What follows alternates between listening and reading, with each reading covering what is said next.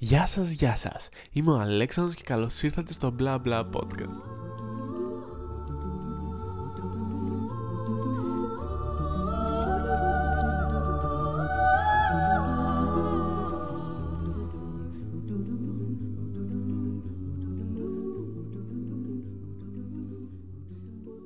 Παιδιά μου, πώς είστε, τι κάνετε; Είμαι πάρα πολύ χαρούμενος γιατί είδα ότι μόλις φτάσαμε τις 100 ακροάσεις και γενικότερα νιώθω πάρα πολύ όμορφα και βλέπω ότι σας αρέσει το podcast και πραγματικά είστε μια δύναμη. Επίσης, να πω ότι ηχογραφώ αυτό το επεισόδιο στις 9 η ώρα και στις 10 έχω μάθημα. Εύχομαι να προλάβω να κάνω και το μοντάζ και την ηχογράφηση. Αμφιβάλλω αν θα τα προλάβω, αλλά ξέρετε τώρα, έχουμε μια ελπίδα. Και ναι, αυτά. Λοιπόν, παιδιά, Χριστούγεννα δεν νομίζω να υπάρχει καλύτερη εποχή. Δηλαδή, μπορείς να πας διακοπές, αλλά ακόμα και σπίτι να αποφασίζεις να κάτσεις, θα είναι το ίδιο υπέροχα. Σήμερα που λέτε, έχω άλλη μια ιστορία από ταξίδι και συγκεκριμένα θα αναφερθώ για την πρώτη μου φορά στην Αθήνα που ήταν και Χριστούγεννα. Πραγματικά όταν πήγα είχα ξετρελαθεί. Είχα αποθυμένο να δω αυτό τον Παρθενόν από κοντά και να πάω σε αυτά τα βράγια που βρίσκονται εκεί κοντά και βλέπεις την Αθήνα από ψηλά. Είχα πάθει σοκ. Για όμω πρέπει κάποιος να βάλει μια ταμπελίτσα κάτι εκεί που λέει ότι κλειστράει γιατί παραλίγο να πεθάνω και αυτή τη φορά το εννοώ. Το μοναστηράκι, το μετρό και όλα αυτά μου είχαν αρέσει υπερβολικά πολύ. Και που λέτε έρχεται η μέρα της επιστροφής. Εγώ φιλοξενήθηκα σε μία φίλη μου, επομένως όταν ξυπνάω το πρωί την αποχαιρετώ και παίρνω ένα ταξί για να πάω κέντρο περιστέρι που είχα κανονίσει μία βόλτα με έναν φίλο μου. Εδώ να τονίσω ότι ήταν παραμονή Χριστουγέννων. Επομένως, παιδιά, η κίνηση ήταν πάρα πολύ. Και που λέτε έρχεται το ταξί, όλα καλά, και του λέω να με πάει στο κέντρο περιστέρι. Πώ είπα, είχε πολλή κίνηση. Επομένως, ο ταξιτζής μου έπιασε την κουβέντα. Ότι πα με τρόλερε συνεχώς και εγώ δεν καταλάβαινα.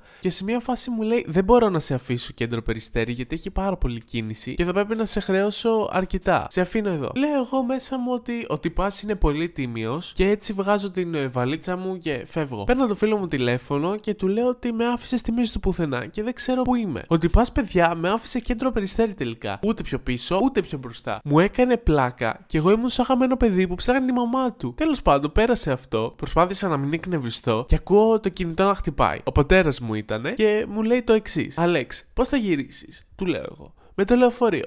Και μου λέει, Παραμονή είναι σήμερα, δεν έχει λεωφορείο. Σιγή.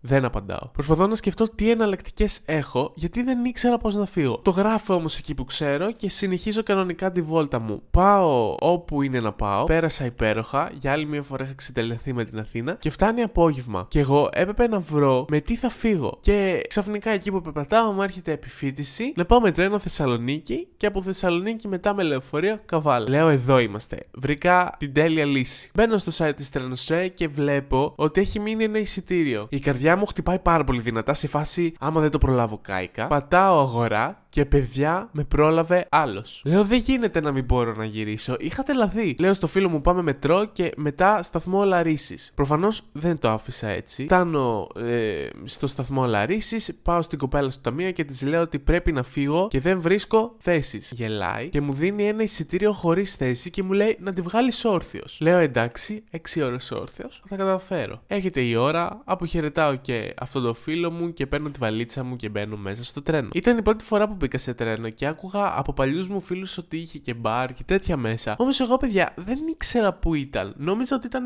σε ένα ενιαίο βαγόνι και τα είχε όλα μέσα, ξέρεις. Και θέσεις να κάτσεις και το μπαρ και όλα αυτά. Επομένως δεν σκέφτηκα καθόλου. Και που λέτε ήμουν σε ένα γεμάτο βαγόνι με μια βαλίτσα όμορφο. Ωραίος αρχίζαν και τα Σαντάμ. Ε, με μια βαλίτσα όρθιος, αυτοσχεδίασα και έκανα τη βαλίτσα μου κάθισμα. Και σε μια φάση φεύγει μια κοπέλα από το κάθισμά της και πάω να την πιάσω. Ήταν το καλύτερό μου. Δεν είχα απλά που να βάλω τη βαλίτσα μου μετά. Επομένως, βλέπω έναν τυπά και προσπαθώ με νόημα να του μιλήσω, γιατί δεν μιλούσε ελληνικά και φαινόταν αλλοδαπός. Και προσπαθώ που λέτε να του πω ότι φίλε κράτα τη βαλίτσα μου ή αν θες κάτσε πάνω της. Με τα πολλά με καταλαβαίνει, μου κάνει thumbs up και την κρατάει όσο θα κάνω το ταξίδι για την πάρτι του. Βλέπετε πόσο εμπιστοσύνη είχα στον κόσμο. Εγώ ένιωθα εκείνη τη στιγμή ότι κάποιος προσέχει τη βαλίτσα μου, όχι ότι ξέρεις θα μου την κλέψει ή το οτιδήποτε. Και φτάνουμε Θεσσαλονίκη. Είχε τόσο κρύο είχε πάρα πολύ κρύο. Εγώ είχα φτάσει εκεί στις 6 ώρα και εγώ έπρεπε να πάρω το λεωφορείο και να πάω στο κτέλ. Δεν ήξερα ούτε δρομολόγια ούτε τίποτα και νύσταζα του κερατά γιατί δεν είχα βολευτεί καθόλου στο τρέλο και δεν μπορούσα να κοιμηθώ. Έρχεται που λέτε ένα λεωφορείο μετά από μισή ώρα, χάρηκα και ξεκίνησα για τα κτέλ. Φτάνω στα κτέλ, πάω στο σταθμαρχείο εκεί τη Καβάλας, βλέπω τα δρομολόγια και παιδιά έχει λεωφορέ στις 11. Εγώ ήμουν εκεί από τις 6.30.